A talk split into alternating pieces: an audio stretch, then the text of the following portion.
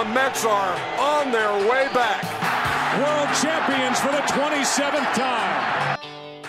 Home plate for all things Major League Baseball. This is the Nosebleeds Podcast on WFUV Sports.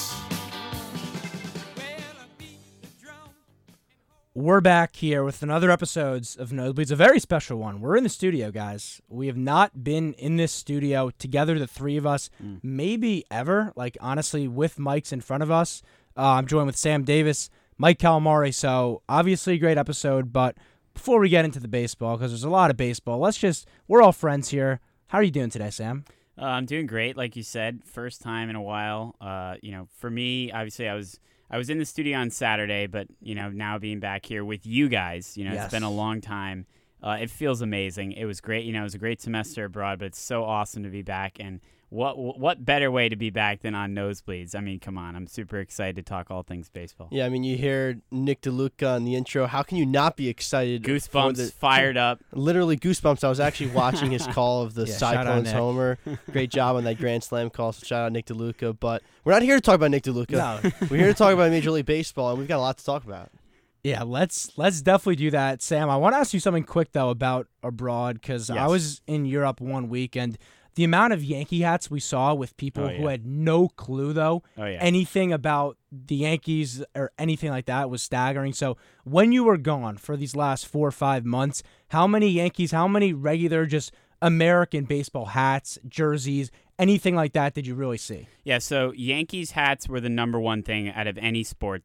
Any sport, any team I saw. Does this in- in include um, like soccer teams in Europe? Um, But like Barcelona, Real Madrid. I would say more Yankees hats if I'm going to be honest. But I, obviously, I, I wasn't in Spain. Like I was in Ireland, and and I, you know, Ireland soccer is not their biggest sport. Really, it's it's huge there, but it's they have some other sports like Mhm. Gaelic football. They Well, have some other sports. I just think big with the Yankee too. hat, like it's not even players that make it famous. You know, Jay Z No, made no, the no, no. Yankee hat Made it- really famous. It, it, it, it's got nothing to do with Jay Z. It's got nothing to do with the players. All it has to do with the very fact that it says NY and, and they know New York and they don't know. I, I- most of them probably don't even know anything about baseball at all because it's not big in Europe at all. So most people don't Give know me the anything. percentage of people living in Europe that know Aaron Judge. It's not a high number. I would Is it over over twenty percent? no, No. no. I, I would say guess like it's- ten. I would Is say it double digits? Yeah, I would say maybe ten. I would say 10's pretty accurate. Maybe 15, but probably 10. Yeah. I'd say 10%. And then that's pretty generous. But uh, another interesting thing, you know, before we jump into everything baseball, is um, I saw a ton of NBA jerseys in Ireland. So on, on the campus, a, a ton of. Uh, it's funny. I saw a lot of Ja Morant Grizzlies jerseys because they. I think it was like their throwback or like it was. It was a cool looking jersey mm-hmm. that you could tell they just bought because it looked cool, and they do not have any idea who the Memphis Grizzlies are. I but- wonder if they even know what Memphis is. Like, let's Yeah, no, real. probably not. Probably not. But I mean, they, I didn't know what Memphis was for a while. honestly. but there are more NBA fans definitely in Europe than baseball, obviously. So I, I got another question for you. So I'm in the city. I think it was this weekend or maybe earlier in the week, and you know I, I stumble into some Irish restaurant to get some food, and hurling is on Yes. at the championship. I Yep. walk into the champ. Guys have jerseys on. They're like Yep. watching this game. What a fascinating game. Have Yeah. you have you like watched any hurling when you I've were the- watched. I watched a little. I didn't actually get to go to a match, which I was really upset about. I went to a Gaelic football match. Um, How's that? Which is like soccer with your hands, but you have to dribble. We have a team here. It's a Fordham. really, really, yeah, we do actually. Yes, like a club. Yeah. Um, it's a really fascinating sport. Gaelic is, and that's huge. Hurling is also huge. Those are like the two biggest in Ireland, and then soccer. I would What say about rugby? Um, rugby too. I mean, they they have a lot of different sports. Rugby, they had a huge tournament when I first got there, the Six Nations, which was massive. It was like between France, Italy, uh, England, um, obviously Ireland, and I think uh, Wales, or you know, a, a couple other other teams. Now, did you there. go to that? Um, no, it was impossible to get tickets. They were sold out, and, and they they only released them like very specific times. Basically, I talked to someone like from Ireland, and they said like you literally have to know someone to go. Like you can't really get tickets. Like it, it was such a major, huge event. But being in the city of Dublin while that was going on was really cool because everyone was in the streets watching those games. So it's definitely sports. Uh, sports are huge there. It's just not the sports that You should have you should have applied for a credential. Yeah, I know, I know. I honestly thought about it before going coming down, and then I realized how big the tournament was, and I was like, eh, I'm probably not going to get approved. Ninety point seven FM. What radio signal is that in here? Um, you said something, Sam, as we shift. How you know, like ten percent around no Aaron Judge, but he's done everything this year to try to raise that number. yeah, he has. Yeah, and so let's use that as kind of how we shift here to to the Yankees, and let's get into it. Um, you know, it, it's the narrative with them hasn't really changed these last few weeks. They just continue to win and win a two touchdown win over the Cubs yesterday to sweep the series there 18 to 4 just you know the bats when they go silent for a game they wake up in style two straight games six homers on Saturday so in- terms of the Yankees front, I guess, you know, Sam, I, I want to start with you because me and Mike have talked Yankees a ton. We've been lucky enough to cover them. We were having a conversation the other day, me, him, and Brian, where we were trying to remember the last losses we we covered, and Yeah, Mike's covered like one all year. Brian, what? If you told me what loss I covered, I, I'm not sure if I'd be able to tell you. I can't remember. I Yeah. really can't. You guys sound so annoying right yeah, now. no, it was a I- I gotta very say. arrogant, arrogant group text that Well, was they've going. only lost. We, we were talking about this because we were going through our sound, and we, I'm not sure if we're going to play, but Jameson Taillon was talking about how much of advantage playing at home is, and I, they've only lost seven home games this season. So I, I mean, you got to think about if you do the math, covered those games. We've had a few here and there. It's like one to two each of per us which- person. Yes, is crazy. So I guess on that note, just asking from your perspective, someone who's been watching them, you know, from afar, but obviously keeping tabs on them. There's a lot of things you can go to here, but from your perspective, what have been kind of maybe we'll start with the biggest surprises to you in this team because I don't think anyone here expected them to be at 44 and 16. the surprise the, the biggest surprise to me is the offense because the pitching is always it seems to be always there year in and year out for the Yankees no matter who they have in that starting rotation it just seems like they Really? figure out a way yeah Definitely Uh, last year, I'd say. I would say like the pre Matt Blake eras era. No. well I mean obviously recently I'm not talking oh about yeah, yeah. I would I- say COVID on uh, the pitching yeah, has been yeah. yeah, I'm obviously solid. talking recent. I'm not really talking too far back, but I mean, at least you know, especially going off last year is a good example of like you know, um, just finding a way. And then obviously you have Nestor Cortes has been a huge surprise in how well he's been. You kind of saw some signs of uh, of promise with him last year, Oh, yeah. definitely. But um, and by the way, shout out you guys for a great piece on Nestor Cortes. Thank of course, you. was watching that from afar. But um, anyway, to, you know, to see him and his success, you know, super happy for him, uh, considering the route that he took. Obviously, late round draft pick um, and everything that he's done. But with this team, I mean. Uh, like you said, Ryan, you know, it seems like at times they've had, you know, the bats will go silent, right? But then the pitching will kind of pick things up, or the pitching will, you know, struggle a little bit, but the bats will, you know, pick up the slack. That's really what good teams do. You know, they find a way to win night in and night out, despite the fact that, you know, you're not always going to get a good start from, you know, even Nestor. You know, I think his last start out was like, you know, not great, you know, considering how well he's been in the past. Gerrit Cole had a tough start as well. Um, you know, once in a while, uh, you know, the ability of the, uh, the the bats to be able to pick up the pitching when it's struggling, and then vice versa, I think really shows how good this team is right now. Um, but I would say overall, just you know, I, I Ryan, I was talking with you earlier about. It. I'm like, what has changed about this team? You know, I know there's some additions to this group, obviously, and those have been really important. Um, but you have the same manager, and you have a lot of familiar faces, and obviously Aaron Judge has been, you know, just lighting the game of baseball on fire. But that's my question, I guess, to you guys is, you know, what has been?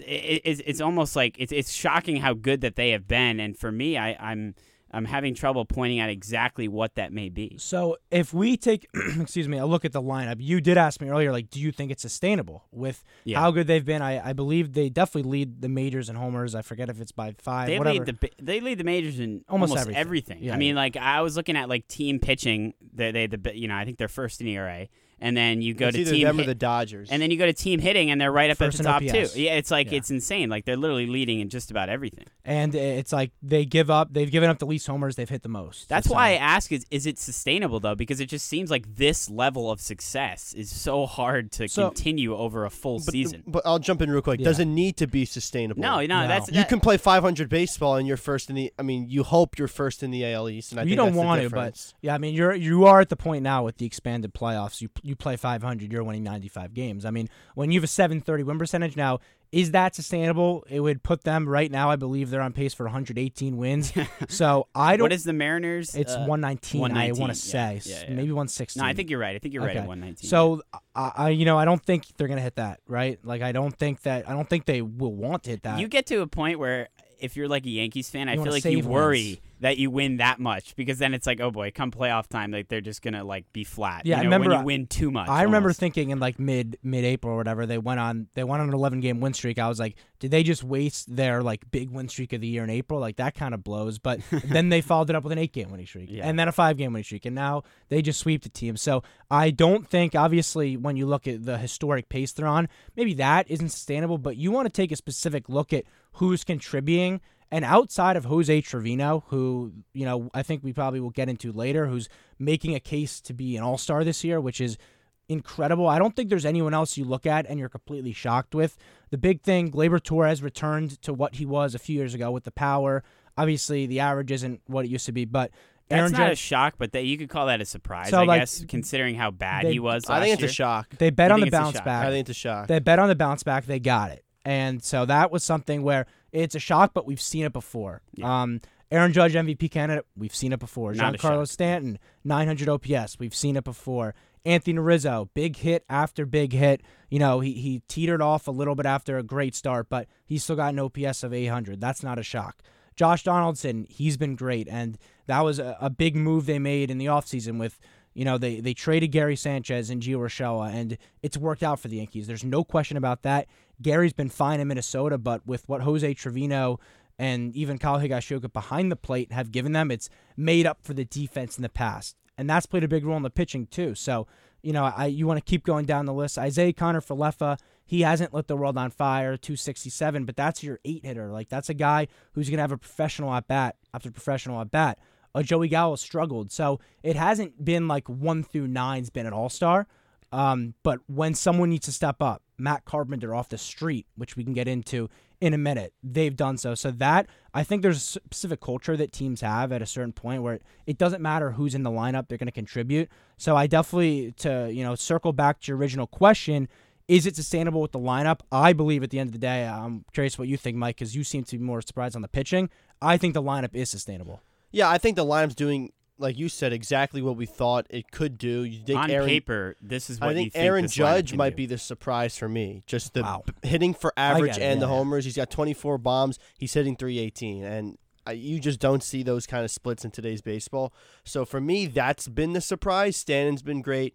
Uh, I want to see a little more out of Donaldson. I feel like he's been the one bat in the middle of the lineup where he feels like he's kind of an out. Um, Rizzo, he's kind of teetered off, like you said. He slowed down a bit. You know, batting average at 219 now, but you still like what you see from him. OPS just under 800, and the power from Gleyber, another surprise. So I think the lineup is in a good place. Even if one guy falls off, it's not like everyone's on. You don't want everyone to be hot at the same time. No, it's an old and, and that's not what it is. Right. It's a collection of guys that have been swinging the bat well. Well, that's you know, that's the benefit of having a deep lineup. Yeah. Because you can you can afford to have some guys slump but and struggle. this is the thing. How deep does it go? Because for me, you do fall off quite a bit when you get to kind of Falefa, Donaldson, Gallo, and Hicks are like they might not even they might as well go up to the plate with a rolled up piece of newspaper for me. I mean, I know Gallo had the big double the other day. He seems like he's swinging a better stick now, but he just seems so easy to figure out. Where he's striking out 60, 67 times this year, he's only walked 22. And those are splits he's usually is a lot better in. right. Um, and Hicks is just like he doesn't give you the defense he used to. His arm's nothing now, and he's not even a three outcome player. He's a two outcome player. He's a strikeout or walk. Yeah. So uh, those are the two guys that I think they need to really address um, because they could hurt them down the line in the playoffs. But you're still happy with the top half of this you know offense, and if the bottom half can start to get things going, then you know you can you know of like handle some slumps from the judges, from the Stantons, from the Rizzos, and still win games. Yeah, I think you know you make the point about Gallo and Hicks, and it's certainly fair because they've really struggled this year. But when we talk about getting hot and everything like that, you look back to that Minnesota game, that wild third game. Gallo hits two homers, Hicks hits a homer. So when we talk about, you know, obviously they've been cold a long time. If they can kind of flip it when, let's be realistic, is Aaron Judge going to keep up this insane pace. Yeah. Probably not going to hit 65. Yeah, and that's what I meant by depth. It's just these guys have the potential. You know, like Joey Gallo has that potential to get hot. I don't know what I don't know what potential Gallo. well, we've seen it in his career. Yeah. Not in New York. No, not yet. But I mean, when he hits homers, they've come in bunches. He, It's also a contract year for him. This has got to be the year he puts up the numbers. You know, Yeah. because I don't know who's going to sign him right now. Looking at this, I know he's the Gold Glove winner, but I that's mean- that's that's the biggest problem for me. And I guess the other thing with Hicks is that he doesn't like he's playing a bad center field. So you're you're moving in the left and you're getting the outs. Now Judge has to move over to center field. You're taxing that body. The outfield for me.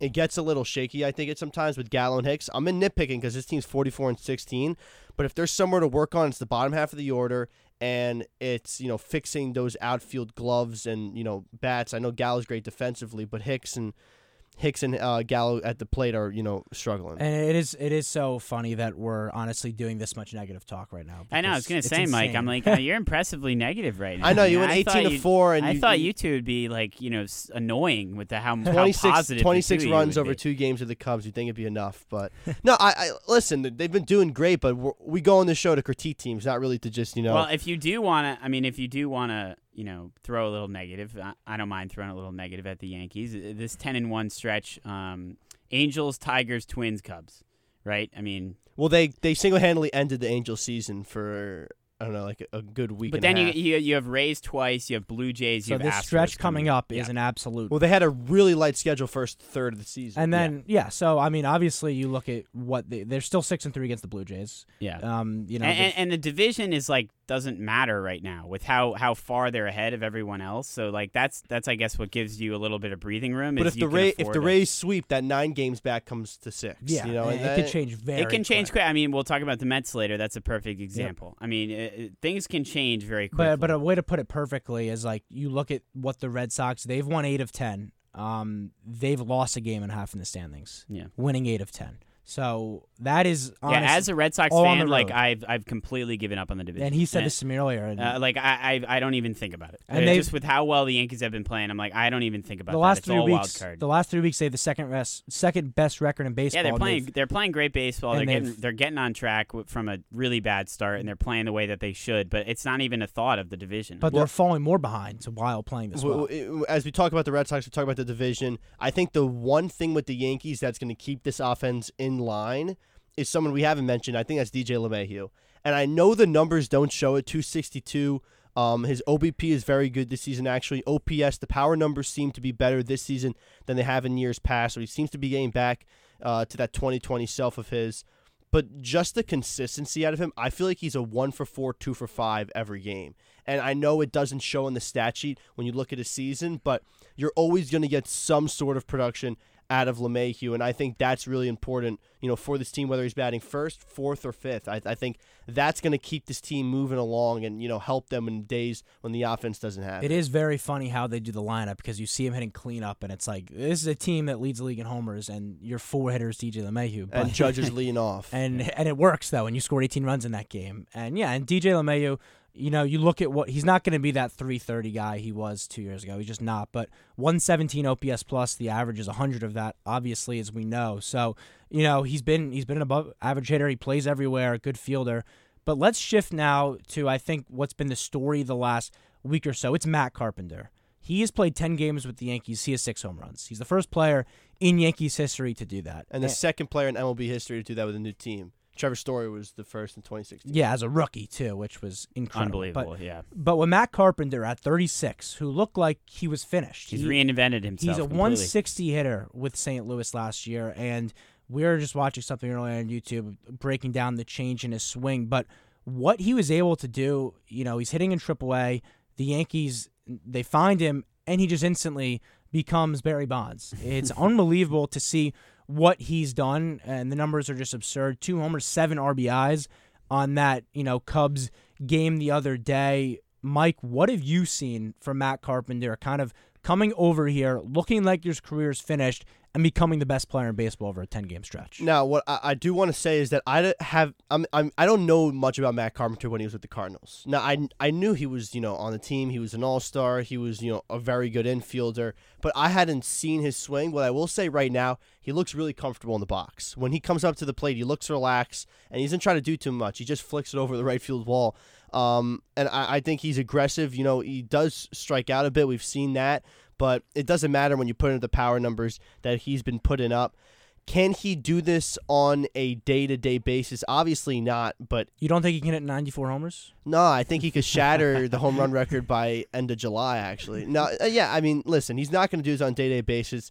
He does seem for me like the perfect fit for him is a plug and play kind of guys are hurt. He becomes an everyday player for a week, then he's back to the bench. Um, a good pinch hit as a lefty bat. So I like that kind of role for him. I think Aaron Boone sees it the same way. That's how he talked about him in the post game press conference. Uh, and just the ability you haven't played in a week you come off the bench when the team needs you you weren't even in line to start that day the lineup has- to change twice over before you get in and then you hit seven rbis you get two home runs i think that says a lot about the kind of player the veteran he is and that makes him perfect for the role of someone that can step up when called upon i just don't see where in the lineup he would be that kind of everyday player yeah if he happened to be a left fielder, I think he fits a lot better with this team or a center fielder. Obviously, he's not, so you can't change it. So I think that role he's perfect for, and you're just happy he's been able to give you this much production early on. And that now that is the good problem that we talked about the Gallo Hicks earlier, but that's the good problem where you're wondering where you can play a guy who has six homers in ten games. Like, do you start him every day now? I mean, at this current pace, you have to you have to consider it. Yeah. Who drops definitely do. out? I don't think you you got to keep Gleyber in there if, if I'm And the it's Yankees tricky- and oh, Aaron oh, Boone and it's- because he needs that. He needs those. Yeah, that's the thing. It's hard to take a guy out that, like you just said, he needs the confidence, he needs the reps. and I think Carpenter has that because he's that veteran. But he's and he went like a week without starting and comes in and, and Yeah, races. that's the beauty of Carpenter, his ability to come off the bench like a veteran can and just be ready to hit. Yeah, ready so to play. when I look at this lineup, I guess you kind of move around the outfield so you can DH Carpenter, in my opinion. That's what they've been doing. And b- before we get into him a little bit, we have some sound from Matt Carpenter from a game that you covered, Mike, on his recent success with the Yankees. I feel good in the plate. I feel like I can have a competitive bat every time I get in there. You know, it kind of got away from me the last few years. Um, you know, just didn't really have it, and was able to put in a lot of good work and had a lot of people help me kind of get it back. So it was pretty rewarding, and to be able to do it um, in New York City for the best team in baseball, and you know, them have the faith in to sign me. It means a lot, and I'm enjoying it.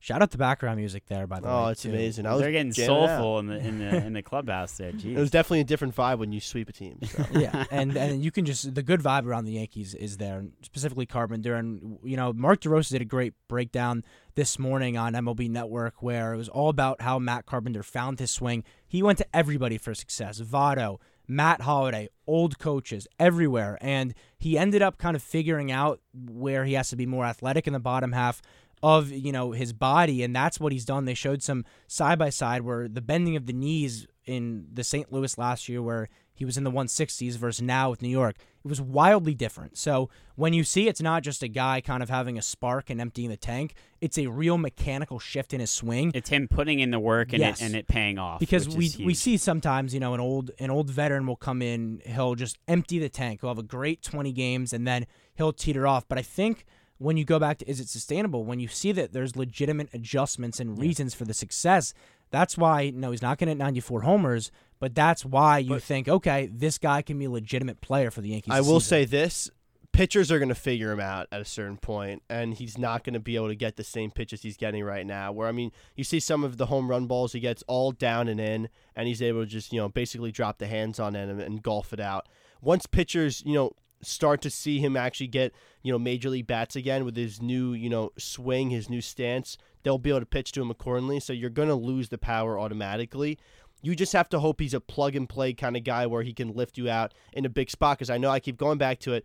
I think about this team, you really need to take an outfielder out of the equation, Hicks or Gallo, to make room for him because there's no spot. IKF needs to play short. I think Gleyber's got to be the everyday second baseman, and I really think DJ's a good third baseman for this team. I think Donaldson would have to be the odd man out if he turned into an everyday player, you know, and probably Hicks or Gallo. Well, it, the good thing is, um, you know, early in the year it was eight guys for nine spots. Now it's now you have two extra spots, right? It was already a question with DJ LeMahieu being that kind of utility. So the thing I always go back to with these conversations is they usually figure themselves out. Someone will get hurt, someone will slump. It's unfortunate, but it is the reality, especially with how the Yankees manage injuries. But yet again, I think just to circle back one last time, Sam, these are the great problems to have in baseball when you have too many guys for spots in the lineup. Yeah, it's definitely a great problem to have, and um, you know, I want to talk before we talk Mets. I want to talk about the pitching as well, of course, because um, that's been just incredibly impressive. The fact that Gerrit Cole has the worst ERA among the Yankee starters, I think. Um, obviously can be concerning considering how much money Gerrit Cole's getting, but also is a sign of how good the rest of the staff has been, whether it be Nestor Cortes, whether it be Taillon, whether it be Severino.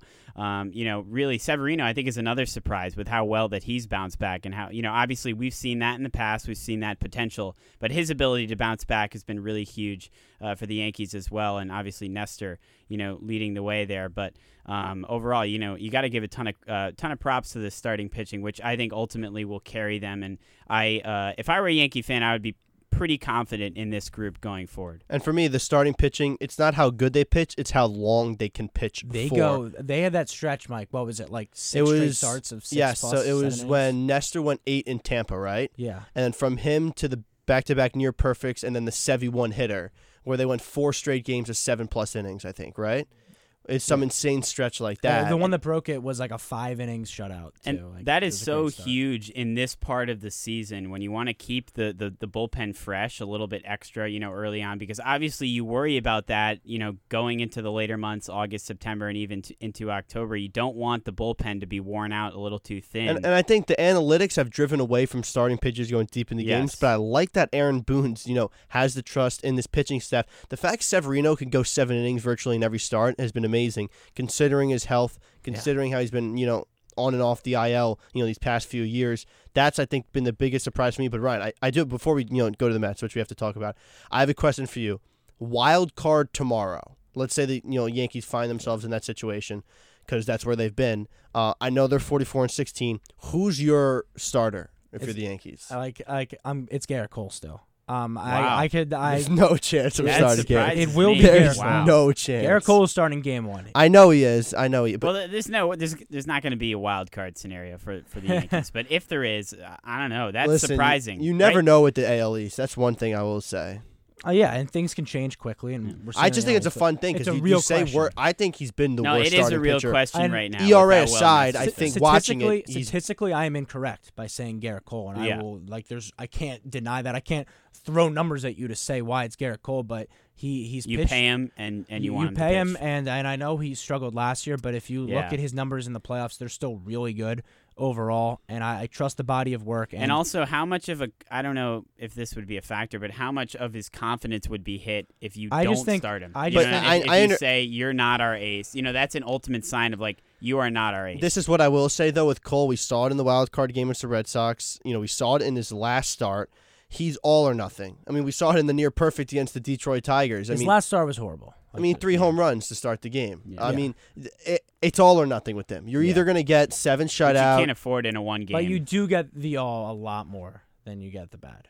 Like he has three Yeah, or four starts you a year that are pathetic, but I mean, like it's still it's going. If you lose a wild card game starting anybody besides Gerrit Cole or just game one, you're gonna look to yourself and say, "What are we paying this No, guy?" it's, yeah, it's the money. It's the clubhouse. You got to start Cole. I, Yeah. I get that at the end of the day. yeah. And and listen, we'll see we'll see how it shapes up because you know I it's easier to say that in June, but if you if Gerrit Cole has two three more of these starts and Nestor Cortes is still pitching the way he is, Yeah, that's the thing. If Nestor continues to you- pitch the way that he does, Yeah. which is not a guarantee, but if that continues, then it's like that makes that decision a lot harder. I would say. So I think I think you and you know we have two three months to figure that out. So Yeah. we'll get to that. But let now let's shift to the Mets. Um, Yeah, Mike's like, oh, we have to talk about the Mets. I want to Oh, talk about the Mets. I want. I watched the game. I talk watched the game Yankees. last night. I, t- I turned it on Good in the you. eighth inning. I saw The eighth inning. Okay. Alonso went yard. I was I was hanging with my friends. I was having a good time. I wasn't you know worried about the Mets. I covered the Yankee game, and then I was like, you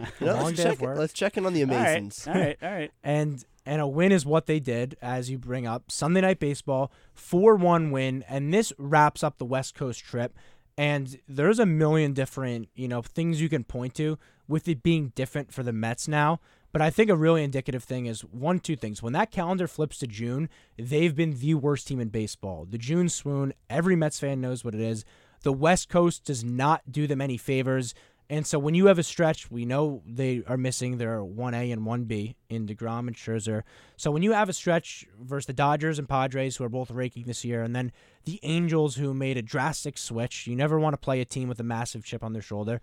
That's what the Angels did. They go 500 in this trip. And overall, with their great start, with who they played, with their injuries, with it being June, I think it's a massive win. You end it, you go on an off day, you're feeling good, you come back home versus the Brewers, another really good team battling for division. I think overall you look at this trip, and I know the Braves will get into because their their lead did, you know, basically slice in half. But I think overall you have to be happy with what the Mets have done in this month. Yeah, the Mets, you know, 22 games in 23 days. I mean, that is that's tough, and and obviously those, you know, that big long West Coast trip, like you mentioned, Dodgers, Padres, and then Angels there. Um, you know, at, at first it starts with two losses to the Dodgers, and I'm thinking, you know, oh boy. Yeah. First of all, I'm coming back. You know, I'm I'm, I'm about to start covering this team. It's June. They just lost two games to the Dodgers. I'm like getting flashbacks to the Dodgers Giants last season. You know that that big That stretch, where they was- lost just yeah. about every game, and I was covering just about every game, which was a nightmare. But um, then they come back and they win. They they salvage that series. They split and they win two in a row. Obviously, And that last game too, I think huge win. of the year. Game of Huge the year. win. Yeah, yeah. They were they had the lead. They blew it. They came back and won in extras. That was huge. Um, and then you know two out of three to the Padres. They lose whatever you know, and then they're able to you know win two out of three against the Angels, which is a nice series win. So overall, I agree. I think it, it definitely was a success. Um, you know, obviously uh, things are a lot scarier now with the way that the Braves have been playing and, and, and really starting to come up on them. But uh, I was looking at the Mets pitching today, and I'm thinking like, who is you know who is pitching for this team right now? Because you had you know you had obviously Scherzer and Degrom were injured, and then you have Megill was hurt. He just came back, um, and then you know Bassitt has been really struggling lately. So it's like you know this uh, pitching staff that was once really deep, really deep, has now gotten a lot thinner, um, and it's going to be a little while before you see Degrom and Scherzer as well. Um, getting Megill back is big, though, and I think Carrasco has been better, uh, much better than last year, and, and, and at, at, at times has been what you expected out of him when you got him. Um, and then Walker has been okay, you know, obviously not as Nice good start. as last year. Nice but, Got a big win. yesterday. Got a big yeah, win. yeah, yeah, yeah. So he's been pretty good as well. But um, this pitching, I mean, they're just finding a way to get things done. The offense has been obviously the uh, the big success with this group, and has been so fun to watch because last year that offense at times was unbearable with how you know just. Uh, how much they struggled with two outs, how much they struggled with runners in scoring position, especially that was really hard to watch. It, it, it can't be less true this year. I mean, it's opposite. They're hitting 287 with runners in scoring position this year. They were 238 last year, um, and obviously it's June, but massive. uh, that's a huge difference. And I think that is a big credit to Buck. That's a big credit to Eric Chavez, the uh, the new Mets pitching coach, um, and obviously the additions to the lineup. Marte has been huge. Uh, you know, Pete's bounced back, Lindor's bounced back, Escobar and and Canha have been really big as well. Um, the lineup really is what gives me, uh, you know, a lot of optimism with this team. That despite the fact that the pitching has been going through some injuries, um, the lineup just continues to rake and, and really provide for this group. Yeah, I echo everything you know said there. It's really been the lineup and coming in in the clutch with runners Yeah. on. The RBIs for this team are through the roof, just because how often they get the job done. You think about Yeah, Francisco Pete's Lindor. got 57 RBIs. Yeah, I mean, he's. I think National League. Francisco Lindor's top ten in the MLB as well with RBIs. I Yeah. mean, they they've been fantastic. And you look at you know their schedule this past week and a half. Uh, two nosebleeds ago, it was the middle of the national series. That's how we judge all time by nosebleeds. yes, About five nosebleeds again. it was four nosebleeds. um, yeah, so it was two nosebleeds ago, and it was mid national series, and it was I the uh, uh, episode um, with Matty Bamonte and Brian Raybacks, I believe, and I asked them, I said, there was two games left in the national series, and then you had the Dodgers, you had San Diego, you had Anaheim, and then you came back for The Milwaukee. yep. And I said, over those 15 games, which it was, including two Nationals games, what's a good record you'll take? And I and everyone was like eight and seven, seven and eight, considering you know how little pitching you have, and you just have to find ways to get wins. This is also when the Angels were kind of near the top of um, the AL West. They already have five wins in that span of just the West Coast swing, and they got both of the wins at the tail end of the National Series. So that's already seven wins over the span before you head into the Brewer Series. So I said seven and eight was good enough. They already have those seven wins, and they have a full series against the Brewers. Well, you can't get swept at home. No, no, no, you can't get swept at home. But I'm just saying, considering Yeah, where and you the, Brewer, are, the Brewers are a good team, but I mean, to be honest, the NL Central is, is not that good. So it, it, it's definitely a series that I think two out of three is pretty reasonable. Yeah, and I th- you look at their schedule. They have Marlins for three. Then they have a two-game set against the Astros. Marlins again for three. Another two-game set against the Astros. The issue, And though, then they have is- is- Rangers, Reds, Marlins again before they see a the lot of wins in there. Yeah, no, I mean the Marlins are not a good team. Don't get me wrong, but they do have some really quality starters, They have, and an, they have they been have a playing. plus run differential. Yeah, and they've been playing pretty good right now. I mean, they've been, I think they're like six and four in their last ten. I'm just saying like that, those so- teams. You got a lot of Not- games. Those are definitely winnable. It's just don't the get me four wrong. but- against the Astros Yeah. that kind of scare you. yeah, but I think you're you're going to be you know willing to you know lose some of those games because you got through the tough part of your schedule and you played 500 baseball. Yes. and I think that's all you need to do. Then once if you can keep on doing that, maybe too. play get a couple more wins. Scherzer, Degrom come back. I don't care if the Mets are second in the NL East. They just need Scherzer and Degrom back and get a spot in the playoffs, and then they're fine. Well, here is the reason though that I think there has been panic, and it's because of that team in second place. And you made a point that I don't know if a ton of Mets fans agree with at the moment, just because of their historic start. But I mean, you'll take the playoffs. Braves have won 11 in a row. And we saw the same story last year. So anybody who didn't think the Braves would turn around, I don't know what they were thinking. It's literally almost a mirror of how last year went. The Mets are just significantly better. yes, Uh, last year's Mets team and it's earlier, uh, if I remember. yeah, I mean, I, I think it was it was more in- July yeah, last year, yeah, it late was July later, was yeah. when the Braves season flipped. So it's earlier. The Mets are way better. Um, so there's a lot of reasons to have that optimism, but they at one point had the biggest lead in baseball out of about maybe that was three nosebleeds ago, maybe two and a half nosebleeds ago. Um, but now their lead is five and a half, which is still at this point of the year. If you gain two games a month, like you know that's great, and Yeah. that's what they've essentially done. But the Braves are coming. We do know that. So I think there's a real charge. Mike makes a great point. You got through this part of the schedule where the optimism was a 500 record. That's what you're going to end up doing. You're going to be around there regardless. So that's great. And I just talked about how June they're horrible, West Coast horrible, and so that's that's all great. But I think when you look at the talent, the, the Mets, I would take them over the Braves. I really would. So I, I do think you have to kind of keep fighting them off. Um, that stretch you brought up, there's so many wins in there. I know the Marlins are better than maybe you know what what the numbers say, but there's so many wins in that stretch. The Mets have a real chance here. I know the injuries. You can't always though bank. We saw last year they couldn't bank on Jacob Degrom coming coming back. No, you Maybe can't- Scherzer because it's not an arm, but I think the Mets have been through this story so many times with injuries where you almost have to look at what your team is right now and say anything we get from Degrom specifically is a huge bonus on I- the year I don't think this team right now is good enough to win the NL East as it's currently constructed without. Well, yeah. What do you mean without Scherzer? without and DeGrom? Without Scherzer and Degrom. If that's the game we're playing, No, no, No, no. but because I think they they've done Are they good enough too to good win the a, NL East with Scherzer and no Degrom? You want to uh, go? I I think they Yes. are. I think they I are. totally they agree. need that one that's what they guy were for this that can part of win the- them a game. but I think that matters more in the playoffs than it does right now. It does, and I think the thing with the Mets right now is they're cashing in on almost every opportunity the runners on base.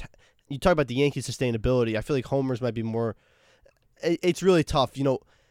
Hitting with runners in scoring position is really fluky sometimes. If Yeah. they just the bats get cold with runners in scoring position at the wrong time, they could get on a big time losing streak because they don't have the power to bring them back. And I know power bats can go cold too. We've seen that with the Yankees almost every playoff run. But if the Mets, like we've seen in 2020 when they led the league in batting average, but they they were anemic with runners on base, if we see that team come back at the wrong time and then they don't have the starting pitching, you know, I could see the team slipping in the NL East. I'm not worried about the Phillies. I think the Phillies stink. Um, or same with the Marlins and Nationals. So it's a weak division for the Mets. Yeah. It's, it's, stay it's in them it. and a the two, Braves. it's a two-team race for sure. But I could see him being a wild card team. But the thing is, is that I want to, you know, we talked about the Yankees and, um, you know, how that that that lineup, you know, we kind of agreed to disagree, but you know, the lineup can have that depth where some guys can get hot, some guys can get cold. Kind of, the Mets have that too. I mean, the depth with the Mets lineup is is very impressive, and um, you know, obviously, uh, the additions certainly help with that, but just also like. Um, Francisco Lindor has basically been a new addition with, with, with how well that he's played this year versus last season. I mean, that you add that to this lineup, and then even Pete, Pete has Alonso been much has better. been a lot better. McNeil, Jeff McNeil has been much better as well. I mean, these are like almost additions to this lineup. How about Luis Guillorme? yeah, You want to hear a crazy stat? Uh, There are only three Mets with over five home runs. That is crazy. But there's also nine they? Mets with an OPS. Marte, Lindor, Alonso. yeah, that makes sense. Like if one bet, if like they don't have the power number. I know they hit great for average and they hit great runners in scoring position, but like if Alonso were to just n- like get hurt tomorrow, Wow, they, they need the power of him. like Yeah. they need him. but but so I bad. trust. I, I well, that's that's what was so scary when he had that hand. Oh, When yeah. he got hit on the hand, and Marte, Marte also got got, hurt. hurt. in that game. That was like code red. I mean, thi- that was panic. It looked like. Pete broke his hand. I mean, Stanton it's- could get hurt tomorrow. Even Judge could get hurt tomorrow. the Yankees are like The above Yankees- 500 without Judge the last four years. Well, you're so comparing the best team in baseball with Not the power the rankings. best team in the pow- National League. These are the two teams with forty but plus you could wins. also argue that power comes and goes. I mean, there are certain 100%, stretches where guys 100%. go and don't hit home runs. but I mean, you need we've a, seen it with the you need a good balance. I think the Yankees are really power heavy. I think the Mets are Yeah, I would argue Mm. that neither team has a good balance. I mean, the Yankees are a lot more power heavy, and the Mets are obviously a lot Listen, more. they're get they're getting the job on done now. Both forty plus wins. I'm just comparing the two because MLB power rankings right now. It's Yankees one, Mets two. It's hard not to compare them. Two best records. Yeah, both New in New York. York. I Yeah, mean, of course. We're beat reporters. for both I think teams. the, the one thing is that this team lacks power, and if Alonso were something to happen to him, or even Lindor, like you can't make up those two bats the same way the Yankees might be able to. I do agree That with separates the two teams. Yeah, I mean Pete Alonso, like he, we talk about how good he's been though. What he's done this year, he's he's taken it a step up from last year, Oh, yeah. and I mean leading the NL in RBIs, 18 homers. He he has really, I think, taken that next step from you look at what he was rookie year, then he struggles a bit. He's he's a, like he's there. He's right there in the National League, top five in the MVP race, no doubt about that. So to Mike's point, though, you look at are they too reliant on him because you, if he does get hit again, if something happens, where do you make up that power? Again, that's a hypothetical, but I think I, I do get the concern for sure. Um, you know, with how just important these guys are to the lineup, but they're so important because they're so good, and that is what's Yeah. most important. Yeah, I worry. I worry more about the health of the the pitching staff um, Because those are the guys that aren't healthy. So yeah, obviously those are the guys that aren't healthy, especially Degrom. I mean, that is like he he is not a guarantee what you're getting. He, he's not a guarantee to be on the mound at this point. I mean, he has been you know obviously spent a lot of time being injured. Um, we've seen how dominant he can be when he is on the mound. Um, which I think is something important for Mets fans and for everyone to remind themselves is uh, Degrom and Scherzer at the top of a rotation is is unstoppable. I mean, if those two guys are are healthy, I mean, you, you look at the Mets as a team that I don't I don't even know if anyone can beat them. You know what I'm saying? So. I, I think that um, you know you just have to continue to remind yourself that Scherzer will be back, Degrom will be back. Um, you know who knows how long he'll be there, but um, I, I- I think overall you have to just continue to say, okay, it's about I guess just weathering the storm right now. The Braves also, while the Mets were, you know, in that West Coast swing, the Braves were playing Arizona, Colorado, Oakland, and Pittsburgh. yeah, I those mean, are their eleven wins. Um, so that's those are bad teams, I all just, of them. I just, uh, I, you know, I, I don't think baseball. The schedule is not. I don't see it like where it's schedule based. I think like the NFL is. It matters you play a lot more. I think it evens out over a full season. yeah. But, but yeah, I mean those are bad baseball teams. Though, though it's, it's one thing if it's do? one series, you know what I'm saying? Because baseball, anybody can win any night. I agree with you on that. But when you have a bunch of bad teams stacked together, I mean, it does make a difference. And But then they also have the Nats and Cubs coming up too. Those are two bad teams again. I mean, and then I think from there it gets it gets a little more challenging for them. I think, but um. That's a, that's I mean that's probably the easiest that's got to be the easiest Sure. part of their schedule as the Mets were playing you know one of the hardest Yep. parts of theirs. and and you look at what happened though. The Braves don't lose a game. So Yeah. I think, and I think No, no, that, that there's you'll agree- credit to be said to that too. I Yeah. mean, winning every single game you're supposed to win. Yeah. Yeah. Um, yeah. So I think you know when when you look at the Mets lineup, you have a lot of guys who, and I'll go. You know, I'll do the Brandon Nimmo, Jeff McNeil, and Marte. All three have been very good. I'm just looking at OPS plus right now, and every single player on their starting lineup besides Nido has been above average. So of those of those guys that those secondary guys, not the Lindors, not the Alonsos, Who do you guys expect, I guess, to keep it up in sense of like they are a key? You need this guy at the top of the lineup every game. I think Nimmo is like a safe bet. I mean, he played pretty well last year, considering a you know um, a, an offense that was not very good. Um, I always trust Nimmo. I think you know he's uh, a very good professional hitter. That's something the Mets have this year that I felt like they lacked uh, last season is professional hitters, and by that I mean guys that have an approach and know what they're doing at the plate. And obviously, that's credit to the coaching staff as well, and credit to Buck. I feel like as well. Um, but that's something that you can really place a lot of trust in. Guys that you know aren't gonna you know the, the, the peaks and the valleys are gonna be kind of uh, evened out i guess you could say in that you're not gonna get too high you're not gonna get too low. It's gonna be a fairly consistent play at the plate. Um, and i think nimmo is one of those guys. Escobar is another example one of those guys that is just gonna put on really good at bats time in and time out. Mcneil has been good but last year he was bad. I mean he really struggled last season so um, but he's been very good this year. So uh, I would say Nimmo is that guy for me just because he's been a little bit more consistent. Yeah, I think it's Alonso, no doubt for me. I'm not gonna. He said other than Alonso, though, Mike. Come on, That's fuck, I, listen I, to the I, question. I was. can, you let me, can you let me finish? I was gonna say it's definitely Sorry. Alonso for me, but I want to talk about another guy. okay, there was Jeff button there, McNeil. sorry. and McNeil for me has been a total resurgence for him. Think about last season where he really struggled. And, you know, he was one of the guys you talked about. Is he worth keeping around? Because he didn't have the power, only seven home yeah, runs. Yeah, there was a question of even keeping him. hitting real under, question. hitting just above 250, and he's just kind of a really a contact guy. He's almost the Mets DJ LeMahieu. This season, he looks exactly what he was his first three years with the Mets. The average is there, 320, uh, 133 OPS plus. That's I think top three on the team. It has to be for the Mets.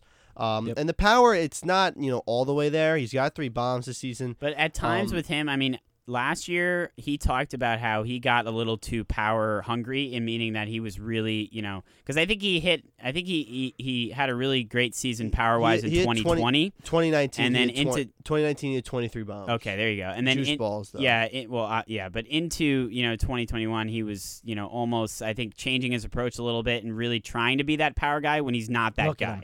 You know, Just he's look at him. definitely an average guy. Yeah, exactly. You know, he- he's uh, he's made some changes to his swing as well. He's a little bit more bent over, and I think you know he's more about obviously the contact and that average. Yeah, so uh, for me, it's definitely McNeil, and he's someone that needs to be a constant cog, you know, in that Mets lineup. The same way I think DJ needs to be that for the Yankees. And uh, if he keeps doing that, they're always going to have runners on base, and they're always going to be able to do something in innings. He doesn't strike out a lot. He keeps innings going. So for me, it's McNeil. Okay, so this is how I want to end it, and it's something that you talked about that you did during the last Mets stretch, and let's do it again. I hope in two nosebleeds they reference that two nosebleeds ago they did the schedule I thing. hope we go down in nosebleeds. They'll history reference for- how two nosebleeds ago they talked about two, two nosebleeds, nosebleeds ago. ago. Yes, exactly. That is the goal. And this this current stretch, you have the Brewers three at home. You have four versus the Marlins at home. Then it's two versus Houston. Then it's three at Miami, and then you end the month with two at home against Houston. So two on the road, two at home versus Houston. Can I that get a stretch. total number? It's we- 15 games. Can we I'll get Pat repeat the teams. Amatura or uh, producer to do the math for us? It's 15. I did the math. He doesn't need to. Um, 15 games. So it's three versus the Brewers, seven versus the Marlins, Yep. and four versus the Astros. Sam, I'll start with you. Mike, you know, maybe he needs some more time to compute those numbers um, than you do. 15 games, what's the record in the stretch? Okay, so I think um, I sa- already said two out of three is reasonable from the Brewers. I would say the seven Marlins games. I would say you, sh- uh, you can win five of those, and then um, and then I guess you would like to see them win two out of four against the Astros. So what is that total? So what do you think they're going to Five, think they're gonna seven, eight, nine. I guess that's nine wins So nine and out of s- fifteen. So I'm not- going. I'm going one up, and I'm saying this more in a hopeful way. If the Mets, No, I'm I'm a little hopeful too. I think um, they could. I think four out of seven against the Marlins is more reasonable, but I think they're not a great team, and I think they should take five out of seven from those. and four at home. Yeah. You- you- yes. Three yes, of four, and then two of three. Yeah. yeah, They also have a fanny pack giveaway on Friday the seventeenth against. them. like I what? mean, what would I be happy with, or what do I think's going to happen? What's 15 game stretch? What's the record? I'm going to go nine and six. I think that's just safe. Eight and seven, nine and six, and I think they only need to do that. Ten and five would be awesome. Like, If you can go ten and five, that that's amazing. Because your next stretch after you finish a two game set against the Astros, it's the Rangers for three, then it's the Reds for three, and then it's back to the Marlins for four before you buckle up against the Braves, which will be at, the th- big at this series. point, let's just go over their whole schedule. All right, All the so way to the end. at the end of July, After the All Star break, there. well, when's the Um, Subway Series? Now that I'm here, uh, uh, July, play July. 26, 27. Yeah, okay. That'll There's one. in- awesome. There's, there's two, right? I mean, there's got to be one. there's in- one later. All right, let's Yeah. count how many games till we get. No, okay. Um, yeah, I mean, I'm happy with, I'm happy with nine and six, and uh, you got an easier schedule after that. So if you can just play a little above 500, or you know, maybe not even a little above, I think they're good feeling the pressure above. a little bit from the Braves. If, so if I- they I do think this and the Braves them. win 15 you in a need to extend your, Yeah. you need to extend your lead before you get the get Braves to are the going to lose July. a game. I mean, the Braves will lose you want to probably. confidently one- say that? I think the Braves will lose one game between the Nats and Cubs. Okay. I, I think that's. I, I just don't think it's. Let me let me go to obviously- my Eventually, I my memorized MLB schedule in my head. see where that is. Um, so I I agree. I think it's it's two of three versus Milwaukee. I think it's three of four at home. Then you split the Astros, and then you take two of three at Miami. that, and that, that's, that's what been you the Mets. expect. That was So the can Mets you, mantra. Can you do the math for me? nine and six. That's nine and six. We're all saying Yeah. nine and six. That was the mantra for the Mets. Like that first two months of the year, was just two of three, two of three, two of three. They were automatic machine in that. Uh, Yeah. they didn't. They didn't sw- lose a They didn't series sweep and they didn't lose a series. Yeah, for a Um, long time. Yeah. So so I think that's what it is. A lot of numbers, but at the end of the day, for the people listening, is nine and six is the Nine is the six. predictions for the next six. for the rest of this month for the Mets, which I think you'll take. Um, but I think guys, is that just about to do it? I'll, I'll give you guys the floor one last time. We have No, anything I else got to nothing say? to say, Sam. I gotta. I'm. I'm super excited on a personal note to get back to Citi Field tomorrow. Can't wait. First- First, Mets game back, so I'm super pumped. So that'll Shipping be off to unbelievable. Queens. We're Yep. shipping them off to Queens. that Um, long commute there. Can't that- wait. Yeah, I'm. It's glad to have you back, man. Yeah, um, can't but- can't wait. But this was a blast. I think for me, Mike, Sam, shout out Pat, shout out Adam. Yeah, I think um, Pat did a great job. Shout out on this one. Yeah, I mean, he, he- him coming out on a day that's so special to him, I think that's you know really important that too. being the birthday, yeah. Um, but no, let's let's end this on a serious note. Um, so thank you everyone for listening. Nosebleeds. We'll be back next week. A production of WFUV Sports.